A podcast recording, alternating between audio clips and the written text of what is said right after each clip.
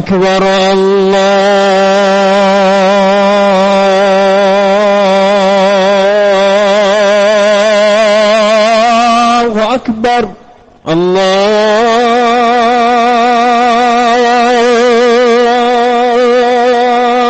أكبر الله أكبر أشهد أن لا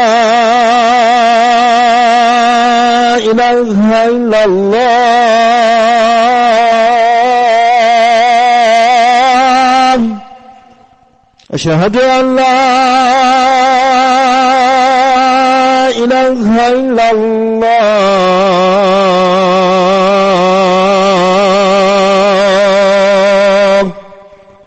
أشهد أن محمد رسول الله أشهد أن محمد رسول الله حي على الصلاة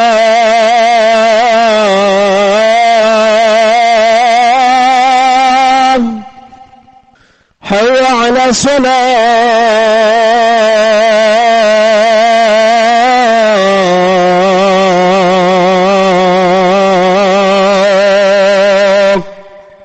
حي على الفلاح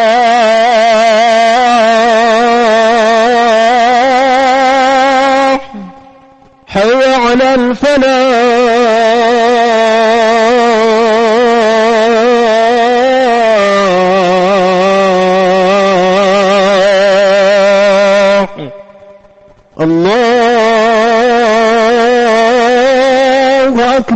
الله أكبر الله أكبر لا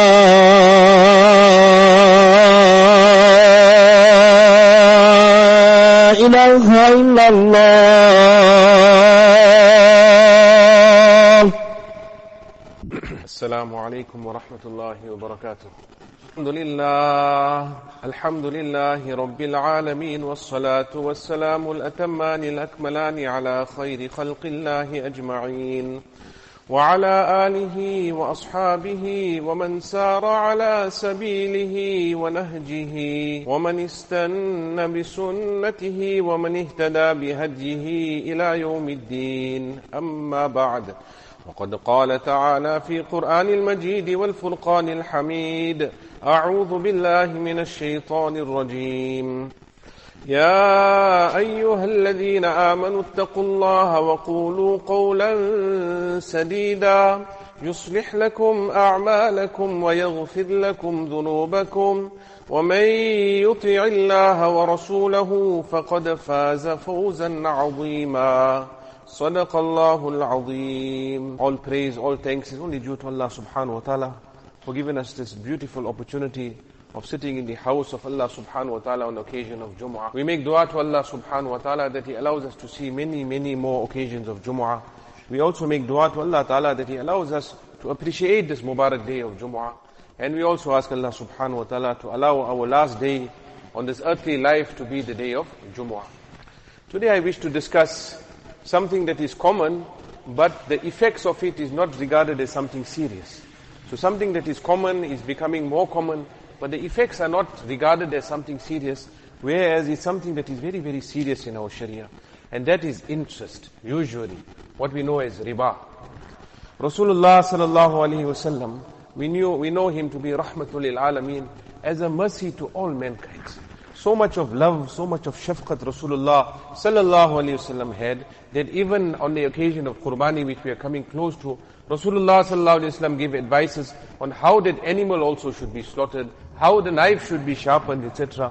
Even for animals, Nabi alayhi salatu wasalam was a mercy.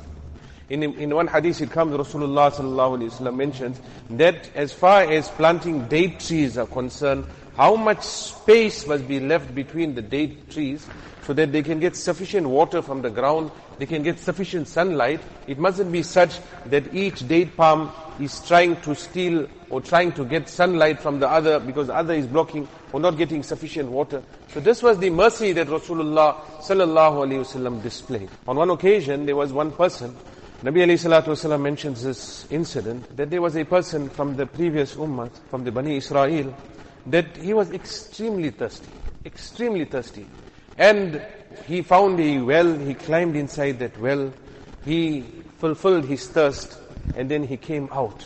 When he came out, he saw a dog that was lapping around that well, that mud, whatever was there, he was trying to get some water. So the thought came to this person's mind that how I fulfilled my thirst, I was able to go in, this dog is unable to go in, let me help and serve this dog. So this person climbs back into the well, and he uses his leather socks, and he fills water in. Now he's got uh, that leather sock that he filled water in, and he needs to climb back out. He got the sock in one hand, and he needs to climb out. What does he do? In the hadith it comes, he takes that sock, he puts it in his mouth, he holds that sock with his teeth, and then he uses his two hands to pull himself out of the well. Now he comes and he gives that dog, dog water to drink. And then Rasulullah sallallahu alaihi wasallam says that Allah Ta'ala made this person's forgiveness because of the act of kindness shown to that animal. So, so kind Allah subhanahu wa ta'ala. Sahaba was surprised that for an animal also Allah Ta'ala is prepared to forgive. Rasulullah and Allah Ta'ala is prepared to reward. Nabi, Nabi alayhi salatu wasalam said, for every living creature there is reward. Every single living creature that you show kindness, there is reward. Anyway, this kind, rahmatul lil alameen, he cursed. So that shows when, when you understand Nabi alayhi salatu wasalam maqam and his kindness and his gentleness and his love, if he has to curse someone, it shows how serious it is. So in the hadith it comes, Rasulullah sallallahu alayhi wasallam, la'ana Rasulullah sallallahu alayhi wasallam, akila riba, wa mukilahu wa shahidehi, وَقَالَهُمْ سَوَاءٌ. Rasulullah sallallahu alayhi wasallam cursed the consumer of interest, the provider of interest, those two people that are witnessing the transaction taking place, of that interest taking place. Nabi alayhi salatu wasallam said, قَالَهُمْ سَوَاءٌ. All of them are equal. Why did Nabi alayhi salatu wasallam say this? Because the thought may come to our mind, okay, we can understand a man that is consuming interest, he's investing and he's taking interest from those things that are not permissible to take interest, or he's charging interest to the outstanding debtors, et cetera. But the person that is paying interest, that thought may come that he is not consuming, so it's okay. Or the two people that are witnessing a party to the transaction, they are they are sinless. The thought may come to the mind. Rasulullah sallallahu alaihi wasallam is saying, "Hum sawa," all are equal.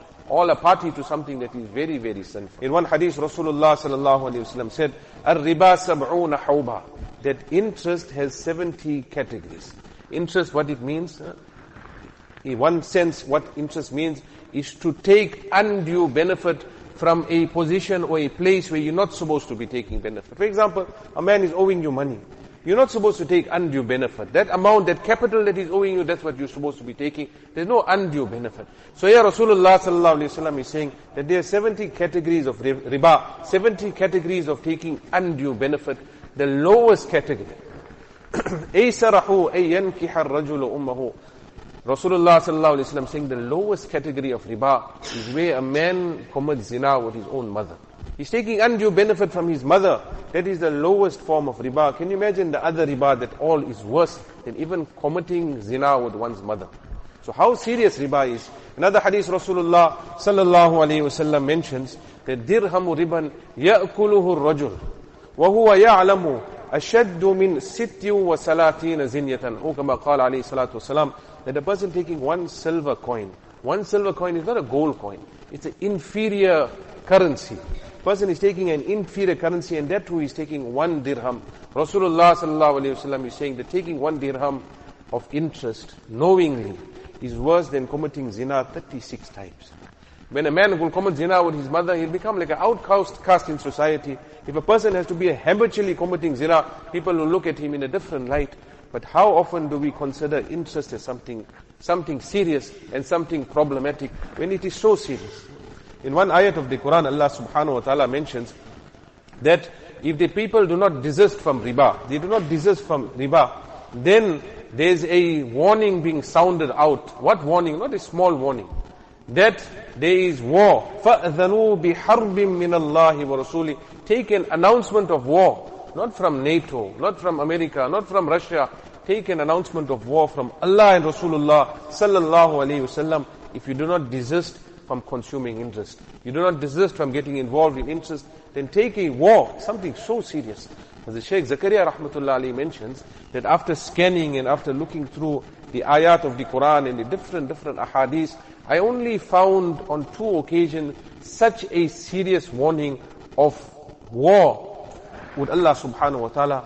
And he mentions on this occasion where a person is getting involved in interest, and the second occasion is man adali waliyan faqad adantuhu bil harb. That person who interferes with the wali of Allah, then Allah Ta'ala is saying faqad adantuhu bil harb, I have declared war on that person. What chance has anybody got declaring war? Allah Ta'ala and Rasulullah Sallallahu Alaihi Wasallam is on one side and we are on another side.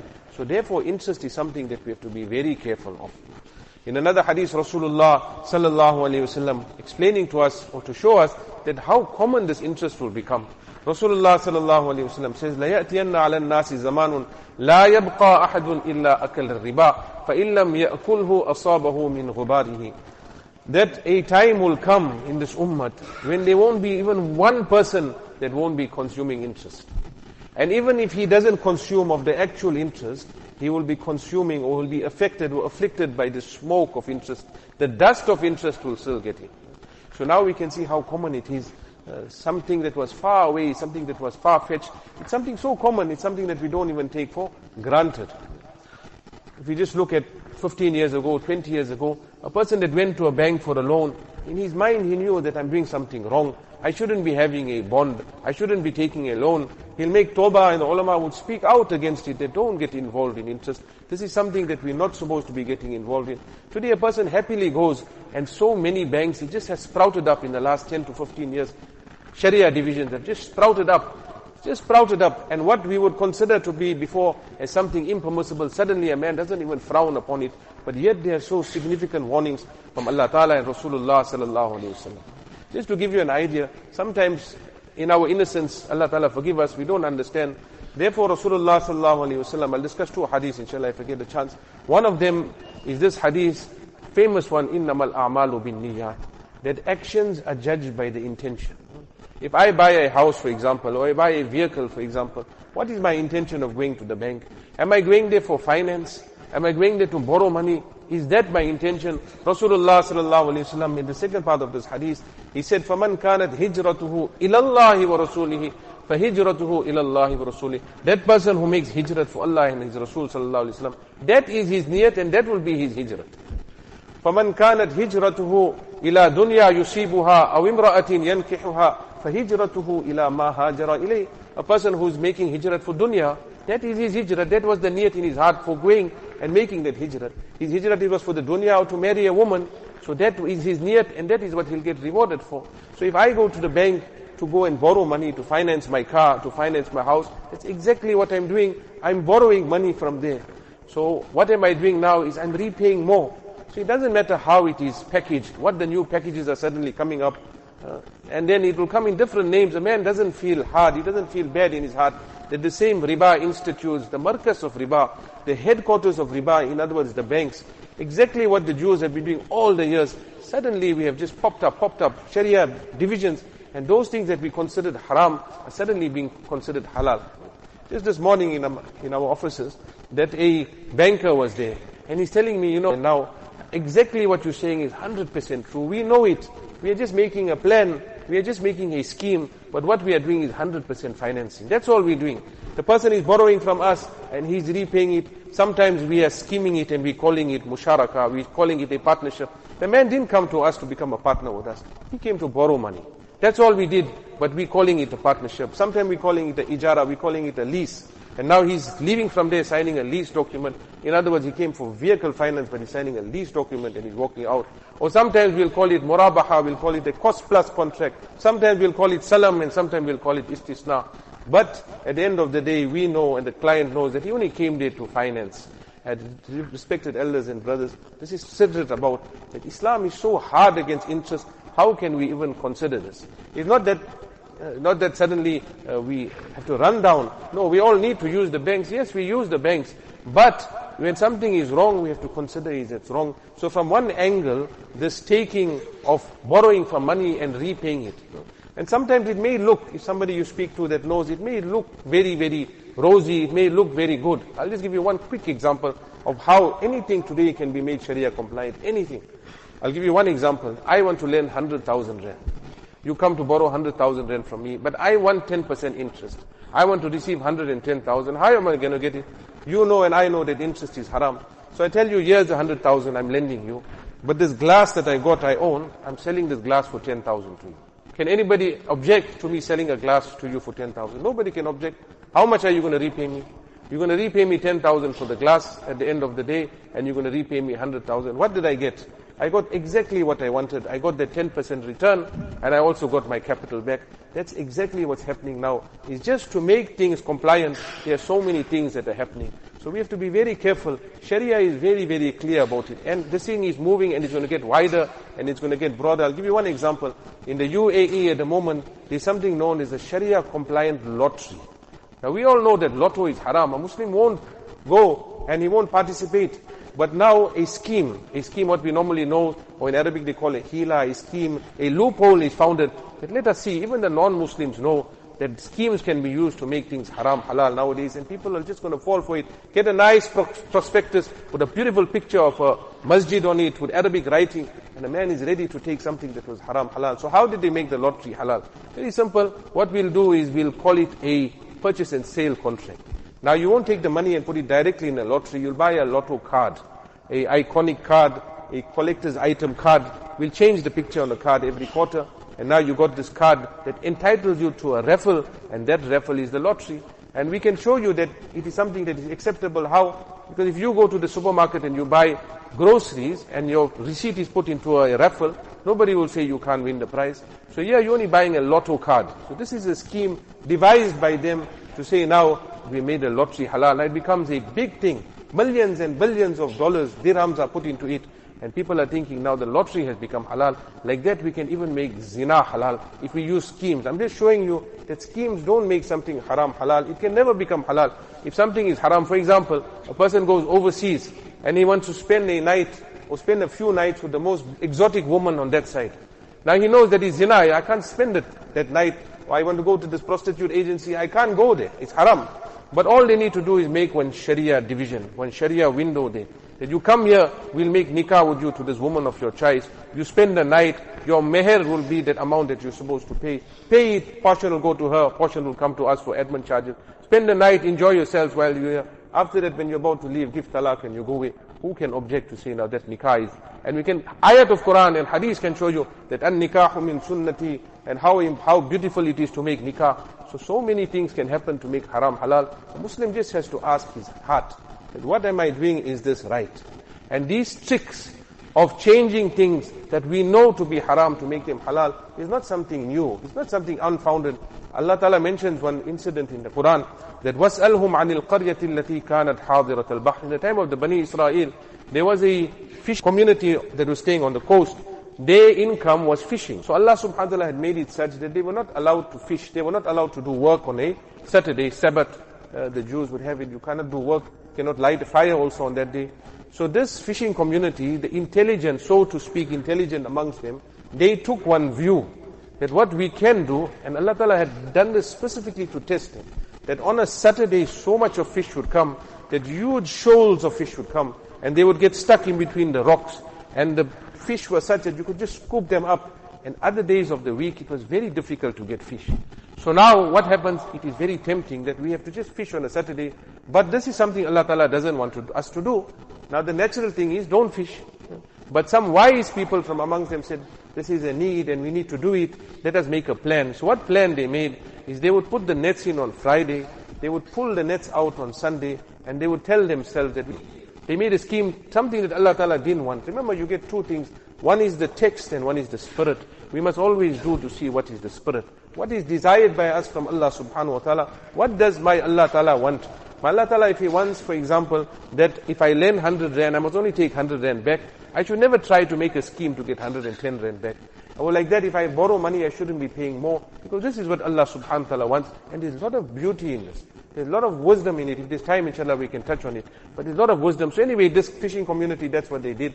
So Allah subhanahu wa ta'ala specifically mentioned this. Why? For our understanding. Because in the ummah that we live in, you will get this. So there were three opinions at that time. One was the opinion of these schemers that we're doing this, this is okay. There was another opinion of those that said, don't play tricks. Don't do tricks with Allah Ta'ala. Be straight.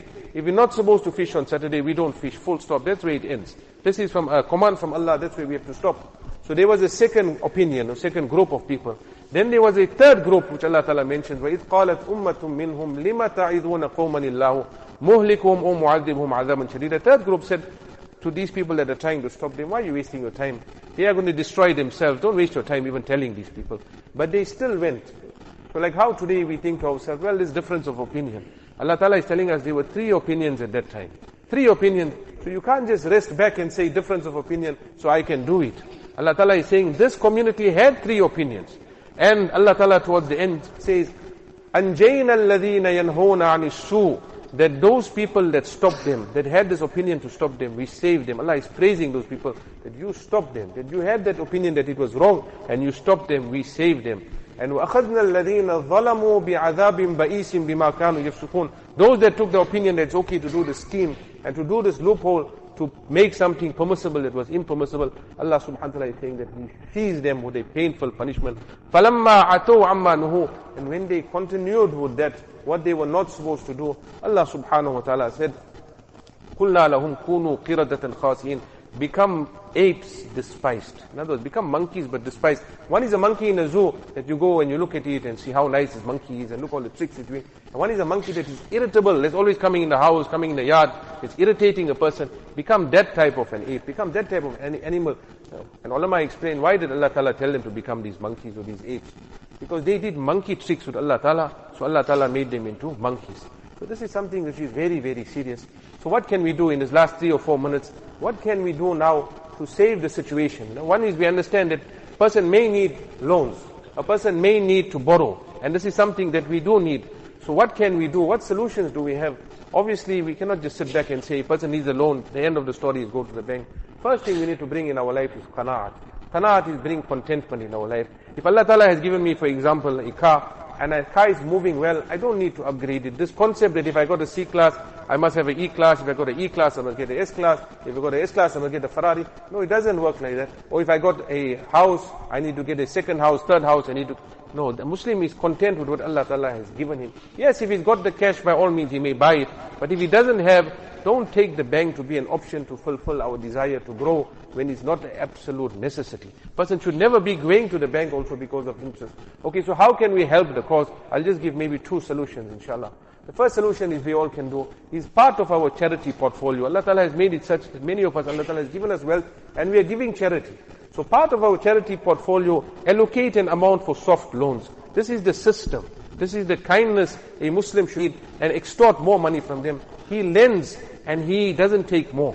In Bukhari Sharif, there's one riwayat that one person passed away from the Bani Israel and the Malaika met him, met his soul, and they asked him, did you do any good action? So he said, I didn't do any good action in my life, but one thing is that I had a clerk. I had one person working for me. And he would scan through my debtors, see those people that are owing me money. Those that were battling, he would write the debt off for me. And those that could pay but needed more time, he would give them more time. That's all I did. Hadith, it comes, tajawazu anhu, he was forgiven because of that one action. That he was kind, he didn't take more. Those that were difficult to pay, he made it easy for them. Those that couldn't pay, he wiped off that debt. So this is one thing we can do, is make it easy for those people that are owing us money. The other thing that we all can do very, very easily. So one is in our charity portfolios, allocate an amount for soft loans. That we lend somebody that we know genuinely is need. And when that person now borrows that money that you have lent him, he's already a zakatable case. So that person now can be assist, assisted with zakat also. So that person can be assisted with zakat, that loan can be repaid, the next person can be lent, the third person, the fourth person. If every one of us starts that in our own circles, in our own families, how many people we can lend without them having even to think of going to the bank? The other thing is many of us own properties, many of us got buildings. If each one of us decide that let me go through the amount of tenants that are owing me money and let me make it such, whether they're owing or not, I know times are difficult, things are bad. Let me reduce the rental of each of my, say I got ten tenants. Each tenant I reduce his rental by two thousand. What will it do to me? I'll get twenty thousand less for that month. But I got twenty thousand less without spending one cent. I've given twenty thousand in charity for that month. And that amount also hasn't been taxed, because if that amount was deposited into my account, I would have paid twenty-eight percent company tax. I would have needed to pay dividend tax, and then only I would have given it in charity. Yeah, I've given twenty thousand in charity, two hundred forty thousand for the year, without one cent of tax, without one cent of cash outflow, and I've given charity. All we did was we reduced the rentals that are owing to us. These are intelligent ways to help people that are in need. When we make rental more affordable, when people are able to afford the rental, a man won't think about going to the bank. We made things easy for them. My time is expired. May Allah Ta'ala give us all the tawfiq. If we keep akhirat in front of us, we keep qabr in front of us, that one day we have to die, one day we have to meet Allah Subhanahu Wa Ta'ala. Interest is something so serious. A man's mind won't even go there. He won't even think of investing in it. In fact, that won't be part of his investment choice, that I must put my money in a bank to get so much of return. That won't even be a thought, irrespective of whether it's Sharia compliant or not. That won't even go through his mind, because he knows that a bank is not the place where I'm supposed to be taking returns from. Uh, one alim so nicely mentioned, he said that if South African breweries, South African winery, or South African piggery has to open up a Sharia compliant division, would we take our million rand and invest it in South African piggeries, South African breweries? We won't, because we know that is haram. So how can a markaz of riba open up suddenly a Sharia division, and we all want to put our money there thinking that we can take from there? We won't take from a winery, we won't take from a piggery. Ten times, or hundred times, thousand times worse is investing in riba, because you got the curse of Allah and Rasulullah sallallahu alaihi wasallam. So many warnings have been given, and they haven't been given for a piggery also, to that extent, or even a winery. But yet we don't do that, but we will do this. So let us think, let us ponder, let us reflect and think, how should we use and how should we be assistance to the ummah, and ultimately how we should be preparing for the day when we have to meet our Allah subhanahu wa ta'ala. Wa akhiru da'wana anil hamdulillahi rabbil alamin.